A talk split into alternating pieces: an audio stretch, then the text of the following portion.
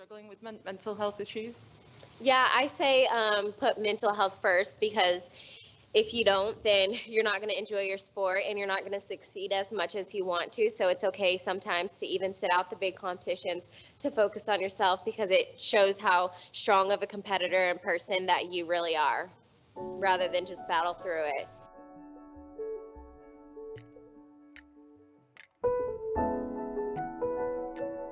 Mundo todo esperava que a Olimpíada de Tóquio fosse mais um palco para o show de Simone Biles, uma das maiores ginastas da história. E foi, mas não do jeito que a gente esperava. A nossa expectativa não tinha nada a ver com a realidade. A realidade é que Simone Biles teve a coragem de dizer não. Não à glória olímpica, não à pressão, não ao que estava fazendo mal para ela. A atleta mais aguardada dos Jogos Olímpicos também é humana e nos lembra que nós também somos, e seres humanos têm limites. Simone decidiu não disputar quase todas as competições, só optou por disputar a final da trave e conquistou bronze. Biles teve a coragem de dizer que o melhor era que ela se afastasse. A notícia, é claro, chocou o mundo inteiro. Simone Biles made the stunning decision to withdraw from the women's gymnastics team competition and the all around final at the Tokyo Olympics. She is the reigning Olympic champion in both events and was expected to defend her titles. A número um do mundo tem limites e os assumiu diante de todos. A ginasta dos Estados Unidos, Simone Biles, de 24 anos, abriu mão de disputar o ouro olímpico individual e por equipes para resguardar a saúde mental. A decisão dela joga luz a um desafio constante dos atletas. Por aqui a gente sabe como é importante e necessário falar abertamente sobre saúde mental. E a fala de Simone Biles, apesar de ser preocupante, abriu um mundo de discussões sobre esse tema. Eu sou a Gabriela Varela, seja muito bem-vindo e seja muito bem-vinda a mais um episódio do Inquietude. Hoje, eu e você, que é ouvinte do Inquietude, estamos muito bem acompanhado com a jornalista Nita Efraim. Oi, Ni, bem-vinda. Oi, Gabi, prazer estar aqui pela primeira vez participando da produção do episódio, porque como ouvinte já estive aqui no Inquietude algumas vezes. O assunto que a gente vai abordar, é claro, é a saúde mental dos atletas.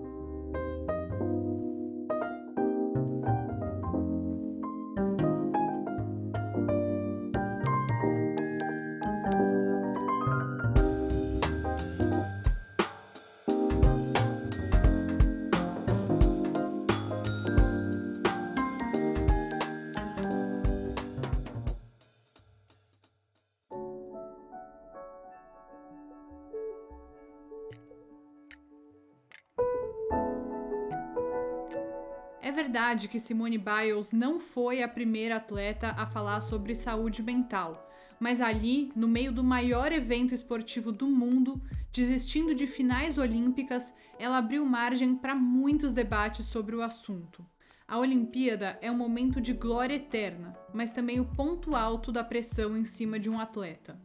Olimpíadas, tem uma coisa mitológica das Olimpíadas, que quem ganha as Olimpíadas vira realmente um, é um mito heróico.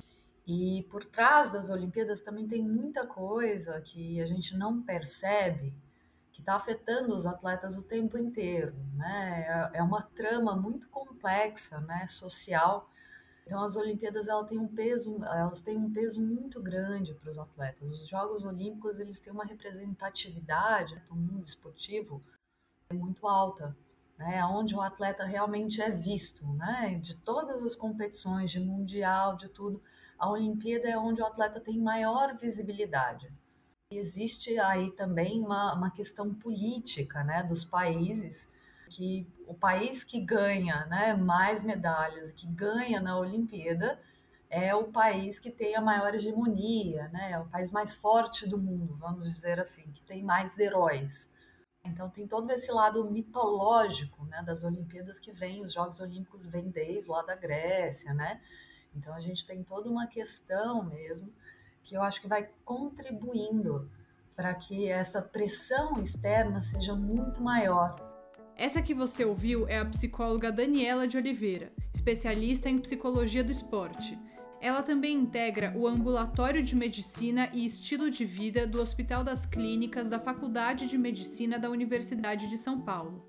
Ela chega agora como uma favorita e ela sai das provas para preservar sua saúde mental. Isso é algo quebra as pernas de todo mundo, porque a gente tem esse mito do herói no atleta, principalmente no atleta olímpico, que é esse ser que não que não sente dor, que supera todos os limites, que passa os limites da dor, que passa todas as barreiras, e ela chega e vira, olha, eu tenho limite. Eu tenho que cuidar de mim, eu tenho que cuidar da minha saúde.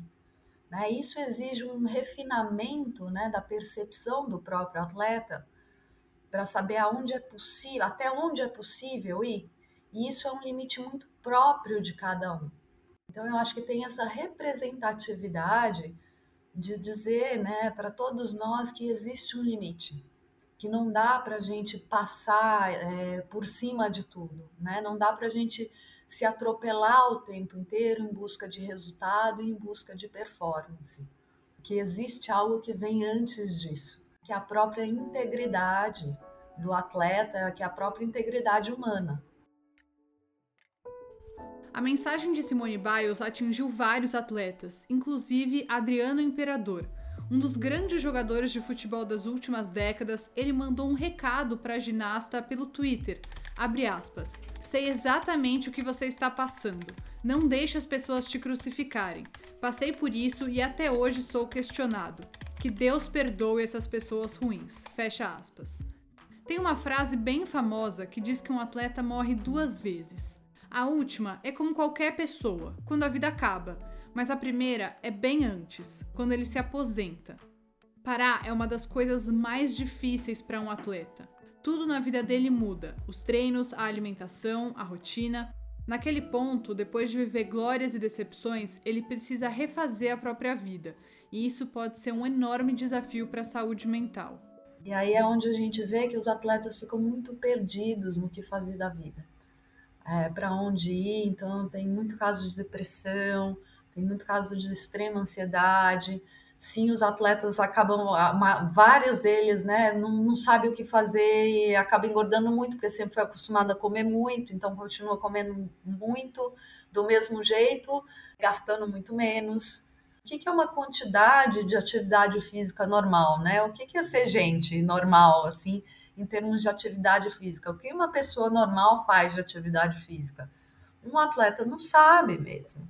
Então essa preparação ela deveria, ela deveria começar a ser feita antes da aposentadoria e ter um segmento depois, né, um acompanhamento mesmo durante toda essa transição, para que o atleta possa se se entender mesmo, se encontrar.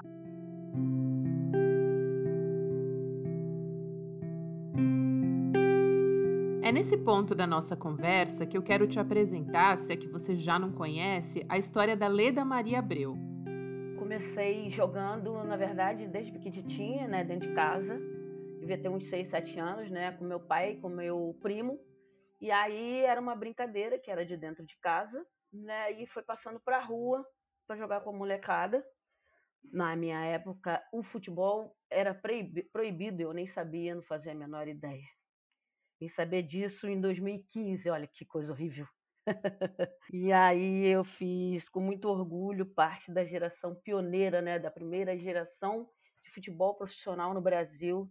Isso aí, hoje em dia a gente tem tanto orgulho de falar nisso, sabe? A gente fala, né, com o peito cheio, sabe, de, de, de alegria, porque foram anos muito difíceis, né, que a gente enfrentou todas as barreiras, né, possíveis e imagináveis com, com relação à profissionalização, quando existia, a gente jogava por amor. A gente não tinha estrutura né, para se jogar. Isso eu comecei a jogar profissionalmente em 1981, futsal. E aí a gente não tinha é, um, um, um, uniforme próprio, a gente não tinha apoio, né, não tinha investimento, enfim.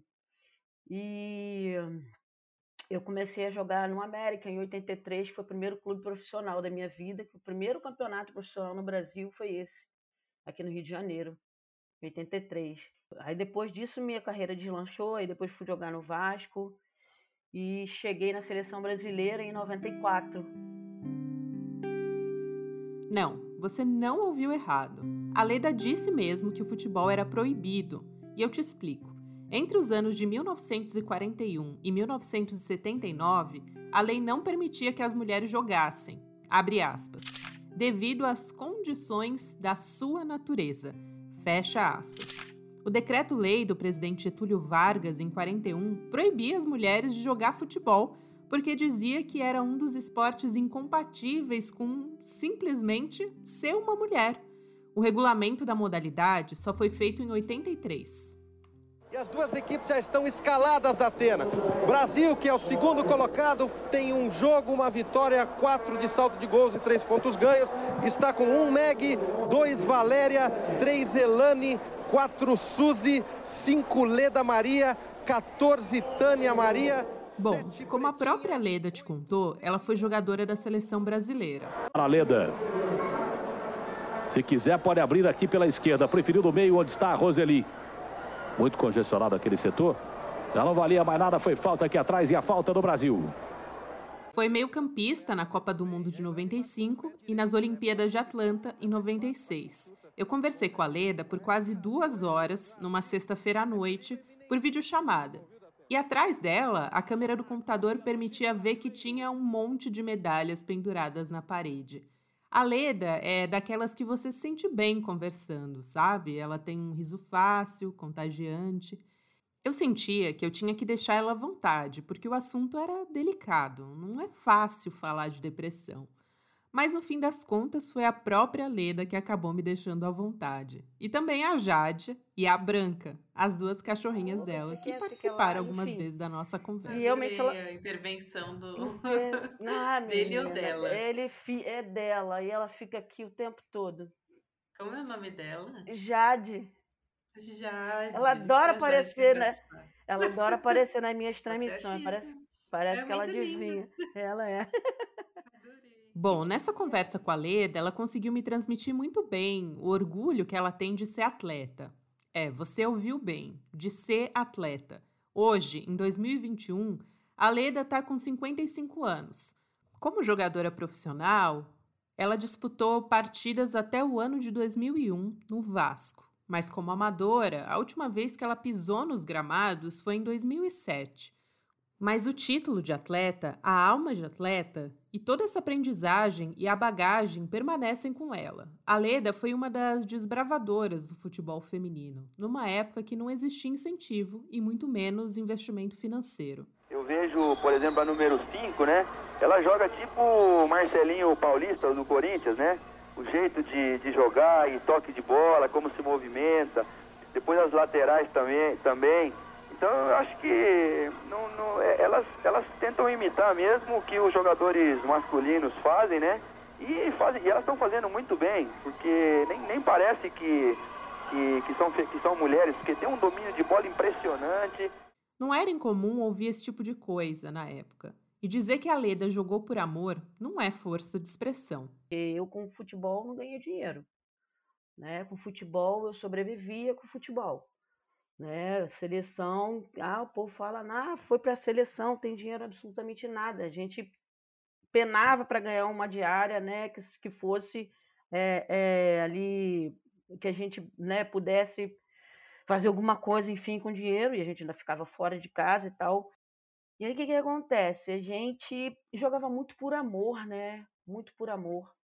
A gente não tinha, tipo assim, eu, Leda Maria, eu sempre fui muito comprometida, muito, muito, muito, sou em tudo, em tudo, né? E aí eu sou muito intensa, muito intensa, muito intensa, muito intensa, muito intensa. E aí você tá ali, você tá jogando toda a tua raiva, toda a tua agressividade, toda, todas as tuas emoções dentro do campo. E eu era exatamente isso, eu parecia um bicho, parecia um bicho. Não tinha essa coisa de carteira assinada. Num dos maiores clubes cariocas que ela jogou, a Leda ficou por um bom tempo sem receber e precisou entrar com um processo. E nem sempre dava para se manter ao longo desses anos só com um salário de jogadora. Então ela fez um pouco de tudo, tipo ser funcionária de uma estamparia. Mais tarde, também fez faculdade de educação física e um curso de análise de desempenho. Diferente dos jogadores profissionais que você conhece, e alguns até com salários astronômicos, né? O que uma jogadora de futebol recebia naquela época não foi o suficiente para que a Leda conseguisse sustentar nos dias de hoje. Por isso, atualmente, ela trabalha como motorista particular e de Uber. Mas o que ela gosta mesmo, claro, é o esporte. Entre muitas coisas, a Leda Maria já trabalhou em projetos sociais, foi comentarista de televisão nas Olimpíadas do Rio de 2016 e assistente da comissão técnica da seleção sub-20.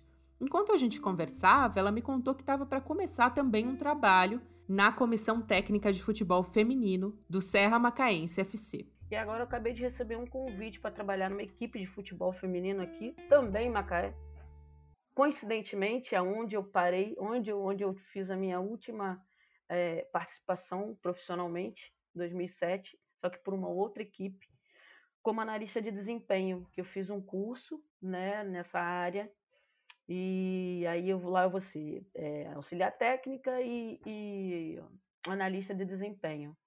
E aí a gente conseguiu montar uma equipe sub-20 e uma equipe adulta para disputar o Campeonato Carioca aqui nesse ano.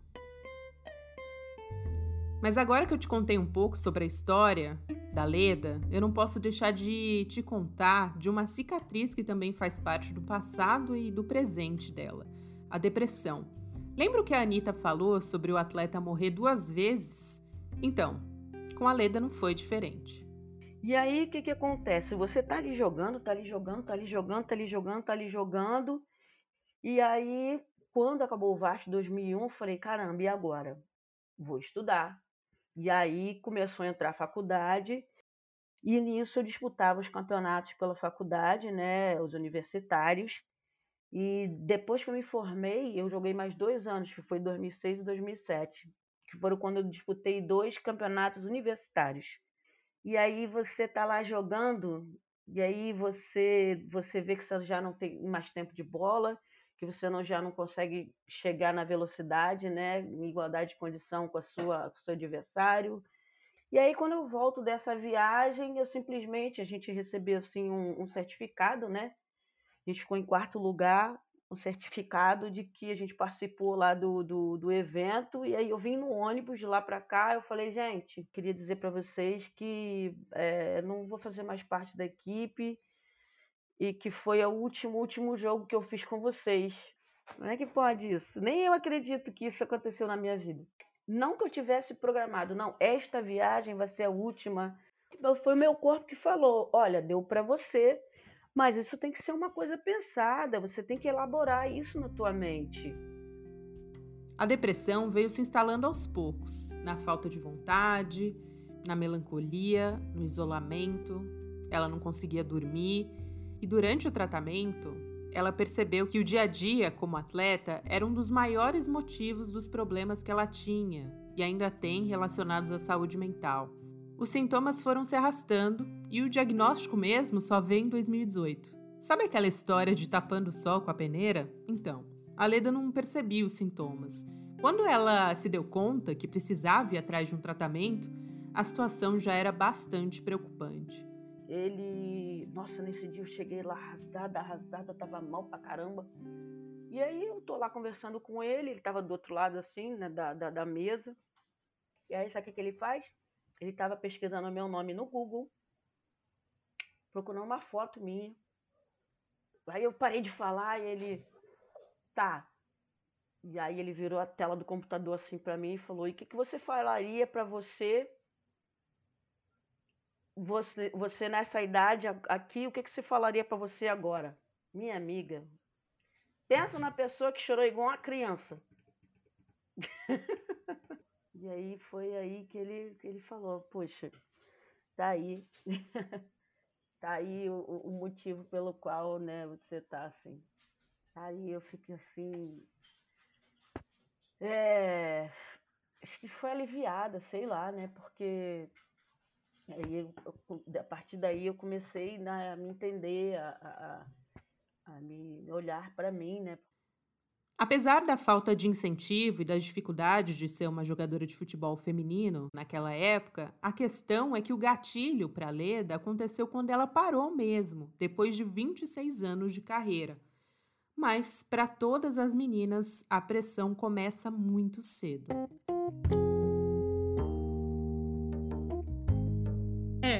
Muito cedo, e por isso eu quero contar a história da Carol Bonelli. Nessa Olimpíada, um dos esportes que foi novidade foi o surf. A Carol tem 20 anos e a primeira competição oficial dela como surfista foi com 10 anos. Aliás, isso não é nada incomum. A gente viu nessa Olimpíada mesmo a Raíssa Leal, de 13 anos, que estava se divertindo um monte durante as finais do skate. Às vezes parece que a gente esquece que a nossa medalhista olímpica é uma criança. E a Daniela Oliveira, psicóloga especialista em psicologia do esporte, falou um pouco sobre isso. Os atletas de alta performance realmente começam muito cedo. A ginástica talvez seja o esporte em que isso comece mais cedo. E aí a gente vê uma especialização muito precoce. O Brasil é um país em que existe uma especialização muito precoce dos atletas. Principalmente na natação, a gente ganha todos os mundiais júnior, mundial juvenil, né? Nós somos campeões, mas vai chegando a idade mais velha, né?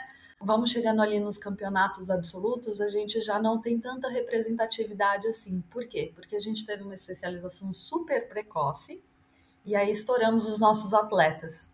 Entra em overtraining ou para mesmo, não consegue mais, entra num estado de burnout então, é um cuidado mesmo que a gente precisa ter com os atletas quando eles começam a, a, prática de atividade física. Muitos países têm mudado um pouco isso e têm feito as crianças experimentarem várias práticas e vão decidir que caminho elas vão tomar, que rumo elas vão tomar no esporte um pouco mais tarde na vida.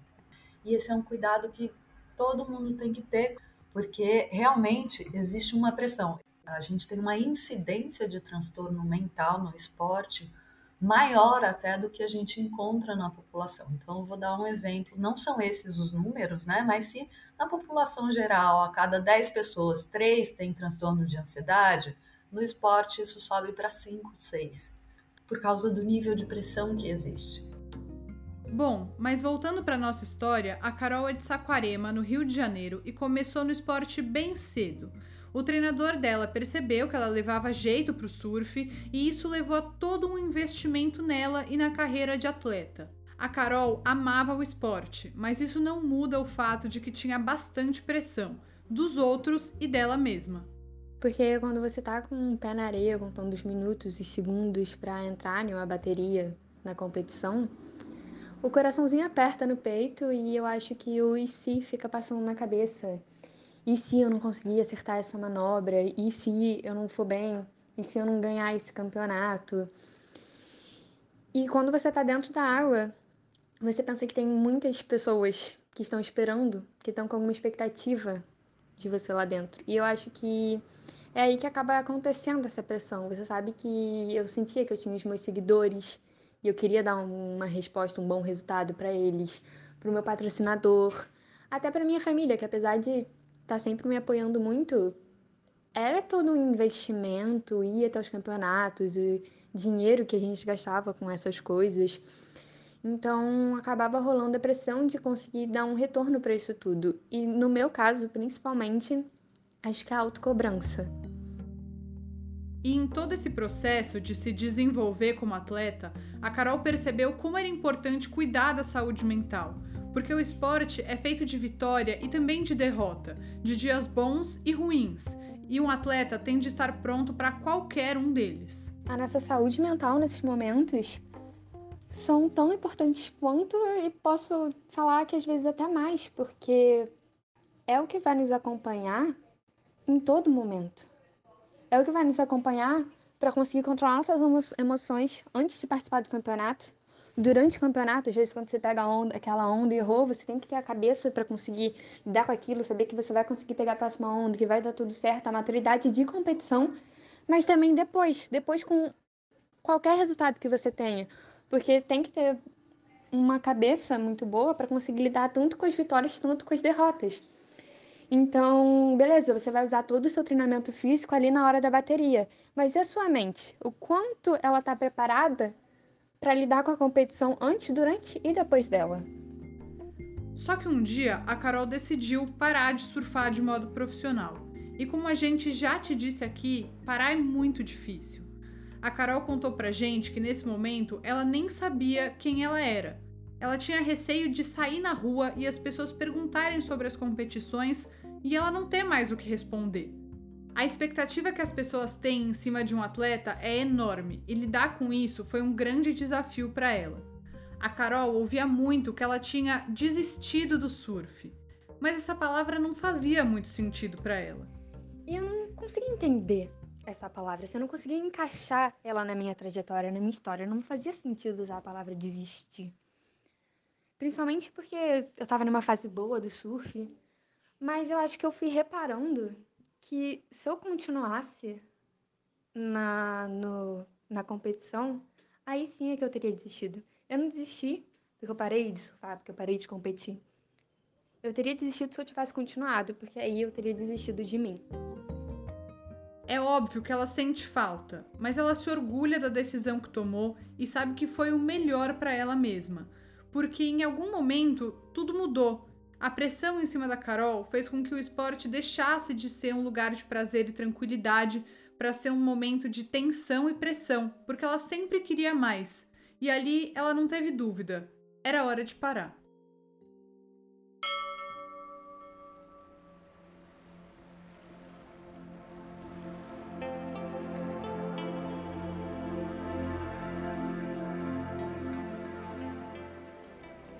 O sininho do Inquietude tocou e você já sabe que chegou o nosso minuto de relaxar. Se você é ouvinte de primeira viagem, deixa eu te explicar. Esse é um momento de pausa que a gente tira aqui na metade do episódio para respirar e se situar melhor no ambiente. Vamos começar puxando o ar pelo nariz e soltando pela boca. Enquanto você faz esse exercício de respiração, tenta prestar atenção na temperatura do ar, em como ele entra, frio pelas narinas ou pelo nariz, e sai quente pela boca. Agora você pode destravar sua mandíbula, tentar soltar um pouco os ombros e relaxar mesmo o corpo. Vira o seu pescoço devagar para a direita e segura um pouco ele ali, por uns 5 segundos. Agora, devagarinho também, você pode virar o pescoço para a esquerda também por 5 segundos. Quando você for voltar para a posição normal, também faz isso bem devagar. E aí, falando sobre os sons ao seu redor, você consegue prestar atenção no que está acontecendo por trás do seu fone? Tem algum carro passando na rua? Tem um barulho da geladeira? Tem alguém falando perto de você? Presta atenção também no peso que o seu corpo está fazendo sobre a superfície onde você está, se estiver sentado ou deitado. É o peso sobre a cadeira, sobre a cama, o sofá, onde você estiver. E se você estiver em pé, presta atenção em como seu peso está distribuído nos seus pés. Para encerrar, a gente vai respirar fundo mais uma vez juntos. Em 3, 2, 1.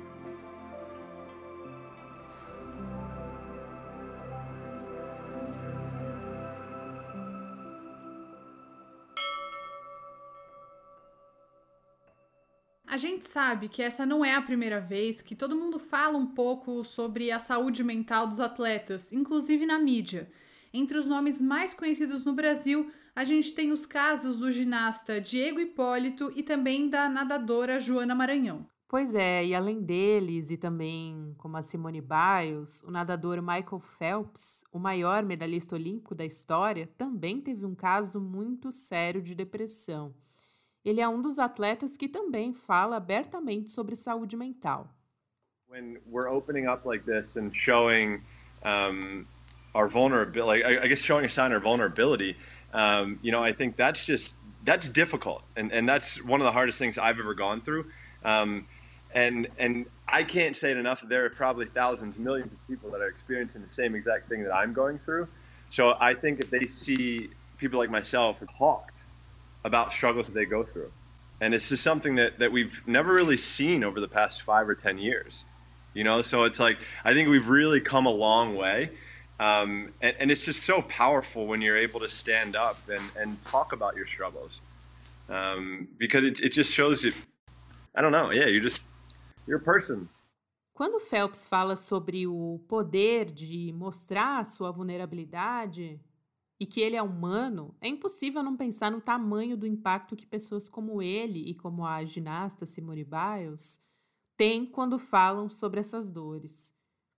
A Leda também falou sobre isso na nossa conversa. Para mim é extremamente essencial, fundamental que o atleta tenha acompanhamento psicológico, seja em qual modalidade. Não tem como você dissociar isso. Não tem como. Não tem como. E a Simone Biles, ela foi assim. Ela foi muito corajosa e. Mas ao mesmo tempo muito, muito, muito segura, né? No que ela falou. É isso e pronto. E, e a questão da reflexão, né? Que trouxe. E, tipo, acho que todo mundo realmente bateu palmas, né? e, e tirou o chapéu né, para a decisão que ela teve. Então ela se preservou de tudo, né, cara? Foi muito muito gigantesca assim é, é, é a, a atitude dela.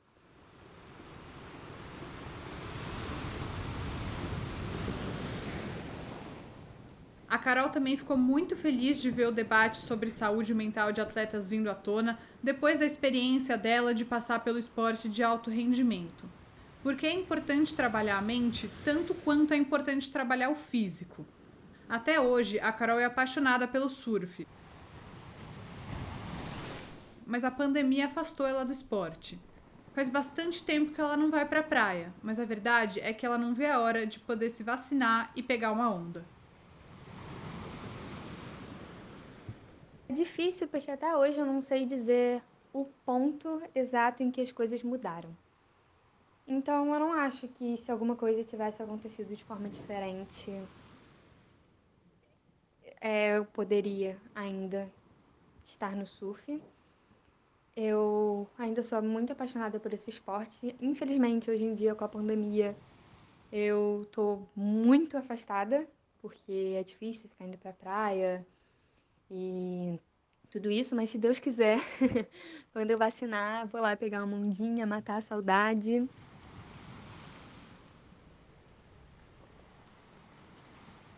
Já a Leda, no dia seguinte que ela conversou comigo, ela acordou num dia de crise, num dia daqueles que quem tem depressão conhece muito bem.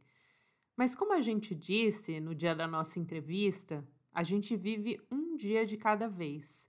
E aí eu também aproveitei para perguntar quem é a Leda Maria, longe dos gramados. Sou muito verdadeira, eu, eu procuro ser objetiva né, nas coisas que, que eu falo, nas coisas que eu faço e sou transparente, né? Não precisa nem falar. e procuro ser muito amiga das pessoas, acolher as pessoas. Né? As pessoas, me, me, meus amigos, me procuram porque sabem que né, vou, vou ter um, um colinho, vou dar um, uma palavra. Às vezes eu tô na merda, tipo assim, pô, eu não. Eu tô na merda, eu tô falando aquilo pra pessoa, mas eu não tô fazendo nada daquilo mas eu sou né, muito vista dessa maneira, né? Uma pessoa que eu sou muito amiga, sou muito. Sou 880, eu não sou muito equilibrada, não, entendeu? Aí. e. Eu sou uma pessoa muito alegre, né? Eu gosto de, de é, tomar cerveja com os meus amigos, né? Nem sempre a gente pode, mas eu gosto muito de trocar uma ideia, bater papo, ouvir música. Enfim, e as coisas que, que, que, que me dão adrenalina, né? As questões físicas, né? A corrida, a pedalada, o lavar o carro, adoro lavar meu carro, deixar ele brilhar. Perco quatro, cinco horas lavando o carro, ouvindo música. pensando na vida, né? A gente vai ali nas nossas reflexões, a gente vai embora. E é isso.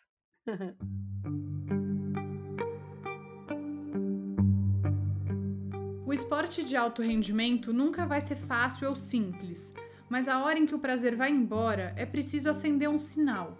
Cuidar do corpo é essencial para conseguir resultados, e cuidar da mente é tão importante quanto.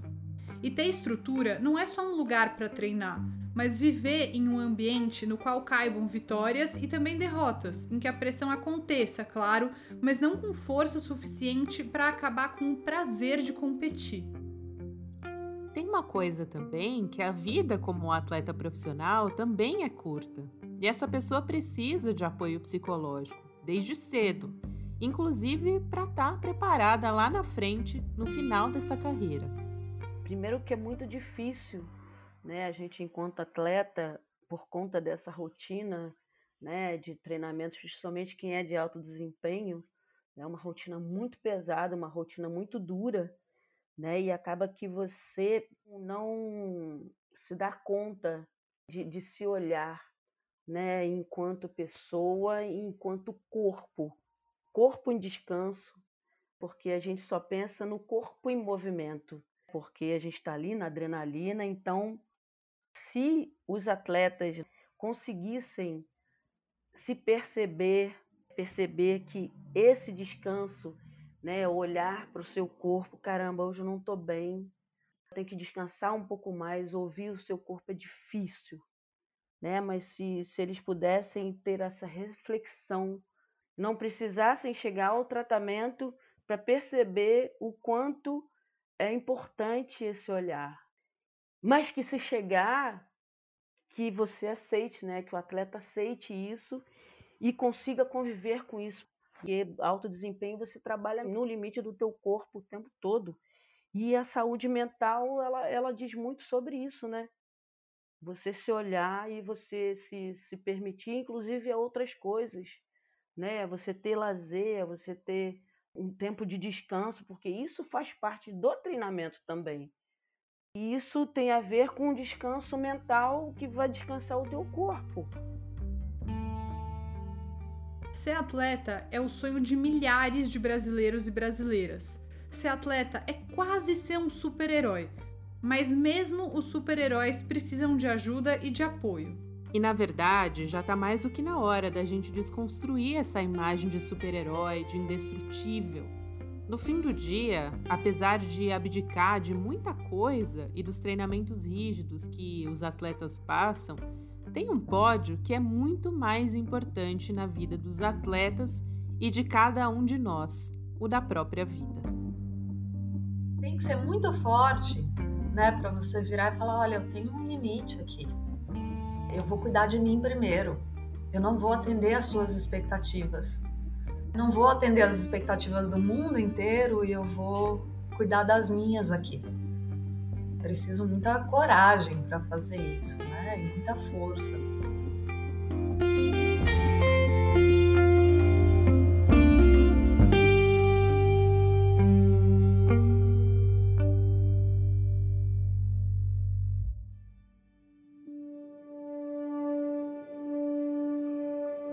Na nossa dica de saúde de hoje, eu indico a corrida e eu juro que não é porque tem uma maratonista participando do podcast. Ô Anitta, você não quer aproveitar e falar um pouco da sua experiência? Como é que a corrida ajuda na sua saúde mental?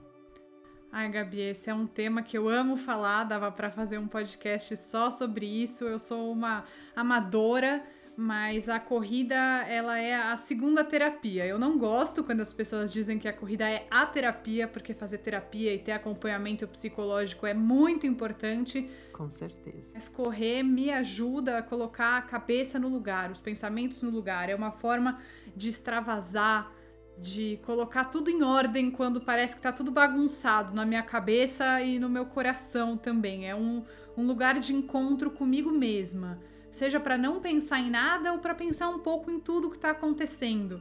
E o que eu acho legal da corrida é que eu tenho um problema que eu sou muito competitiva. Eu não sei brincar de competição. eu me perco ali no meio da competição. É algo muito forte dentro de mim. E na corrida eu só compito com uma pessoa. Você mesma. Comigo mesma. Exatamente. Então é um ponto em que eu consigo é, me esforçar para me superar, mas ao mesmo tempo também é um exercício de entender que nem todo dia vai ser melhor que o outro que passou. Que tem dias que são ruins e treinar é isso é encarar os dias que são difíceis também. Então, eu indico muito, além da parte química do nosso corpo. Qualquer exercício físico libera muitos hormônios bons dentro da gente. Óbvio que correr uma maratona não é a coisa mais saudável do mundo, mas correr algumas vezes na semana, para sair de casa, olhar o mundo, olhar pelo menos o olho de outra pessoa na rua, é muito bom. É, é uma, a corrida mudou a minha vida, Gabi. Eu de verdade, sou muito grata e eu indico que todo mundo corra, até porque acho que você vai falar um pouquinho sobre isso agora. A corrida é um esporte bastante democrático, né? Muito democrático, é um esporte que qualquer pessoa pode fazer. E você falou sobre os benefícios para a saúde, né? Além de você não precisar pagar uma academia para correr, são benefícios físicos, tipo melhorar o funcionamento cardíaco, redução do colesterol ruim. E na parte mental, Primeiro, alivia o estresse. Você disse que a corrida te salvou. Eu parei com a corrida faz algum tempo, na pandemia, mas eu também corri por um tempo. E eu posso dizer que, com certeza, eu canalizava todo o meu estresse ali naquele momento da corrida. É como se fosse um remédio natural mesmo, porque produz endorfina, dopamina, que trazem essa sensação de bem-estar e que diminuem a ansiedade por causa disso, a corrida também é uma aliada muito forte para combater a depressão. E uma outra coisa também, né, um outro aspecto que a corrida ajuda é a melhorar a concentração e a memória, porque esse exercício trabalha muito produzindo células no hipocampo. É um nome aí complicado, mas isso quer dizer que é uma estrutura importante do nosso cérebro e que previne a degeneração dos neurônios. Tudo bem que correr uma maratona é mais difícil, precisa de um preparo e você vai um pouco além do seu limite, mas a corrida como exercício diário ou algumas vezes na semana faz muito bem para a saúde.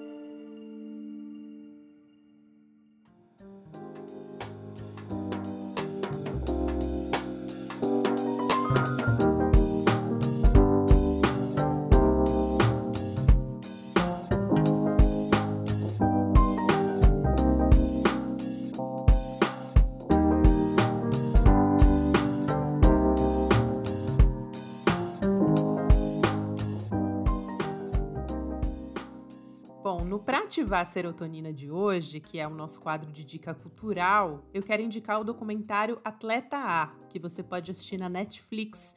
É sobre ginastas que sofreram abusos do médico da equipe dos Estados Unidos, o Larry Nassar. Isso aconteceu por mais de 20 anos, é um caso escandaloso. E não é um spoiler, mas para você ter uma ideia do quanto esse documentário é pesado, tem uma cena que me impactou muito em que as vítimas desse ex-médico elas foram para o tribunal e leram os relatos de abuso. O Larry Nassar recebeu uma pena de mais de 100 anos. Ele foi preso em janeiro de 2018 e centenas de atletas foram vítimas, já relataram de alguma maneira, seja por meio da mídia ou por processo mesmo, que foram vítimas de abuso desse ex-médico da seleção de ginástica dos Estados Unidos. Outra dica é a história dos irmãos Dave e Mark Schultz. Eles foram campeões na luta olímpica, mas tudo terminou em uma tragédia por causa do milionário que financiava o lugar que eles treinavam. Essa história é contada em um filme de 2014 chamado Foxcatcher e também em um documentário da Netflix chamado Time Foxcatcher.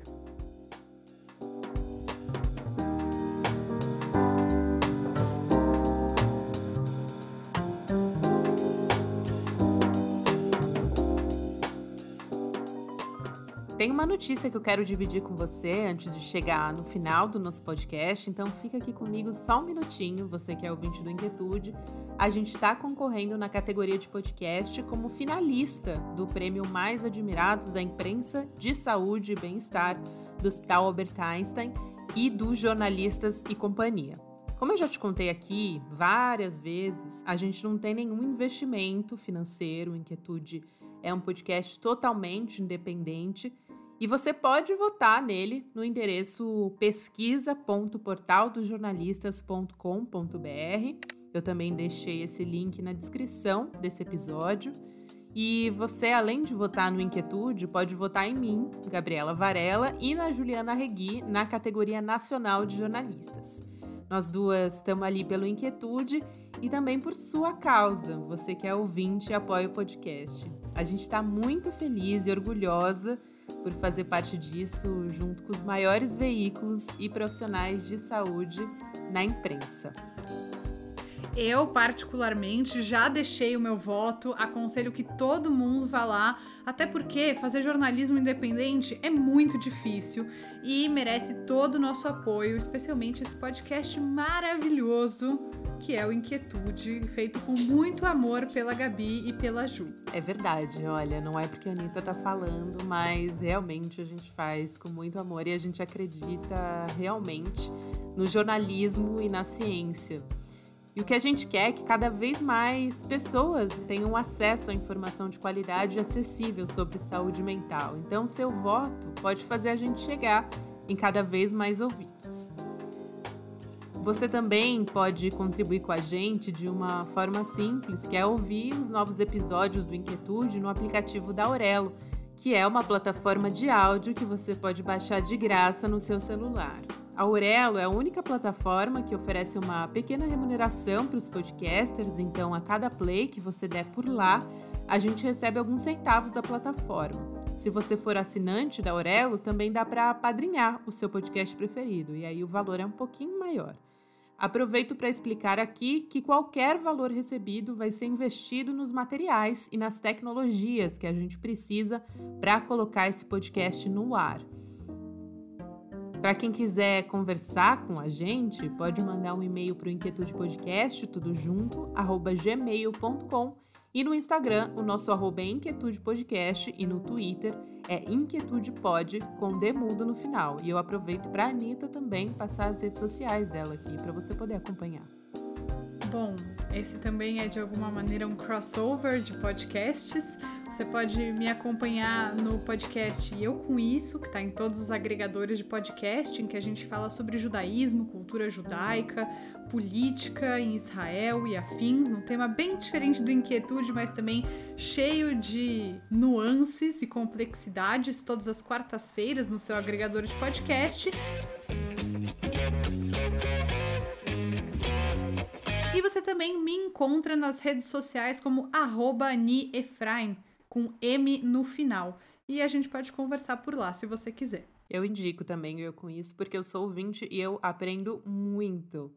Eu não tinha hum, o menor conhecimento antes de conhecer a Anitta, assim, conhecimento profundo sobre esse assunto. E realmente é um conteúdo de muita qualidade. E todos os entrevistados do Eu Com Isso, de alguma forma, me trouxeram novas perspectivas, assim sobre judaísmo, sobre Israel, então eu aprendi bastante e deixo aqui essa indicação. Eu lembro aqui que no Inquietude a gente não trabalha na área médica e buscamos todas as informações com fontes oficiais especialistas da área. Se você se identificou com algum dos relatos ou sintomas, procure ajuda médica. O CVV, o Centro de Valorização da Vida, oferece apoio emocional 24 horas por dia, de forma gratuita, por meio do telefone 188 e você não precisa se identificar nessa ligação. A produção e o roteiro desse episódio foram feitas pela Anitta Efraim e por mim, Gabriela Varela. A edição e a sonorização também foram feitas por mim. Ni, obrigada mais uma vez por estar aqui. Foi um prazer dividir esse episódio com você e contar essas histórias. Aproveito para agradecer também a Leda, a Carol e a psicóloga Daniela de Oliveira. Eu que agradeço o convite e a parceria, Gabi, que venham mais inquietudes em parceria ou também como ouvinte, que é sempre um prazer. Prazer é nosso. Nesse podcast, nós usamos áudios da revista norte-americana Time, da TV Cultura, da Rádio Bandeirantes e da SPN norte-americana, As trilhas sonoras que você ouviu aqui são da Blue Dot Sessions, Joe Pecoraro e também da biblioteca do YouTube. Até o próximo episódio.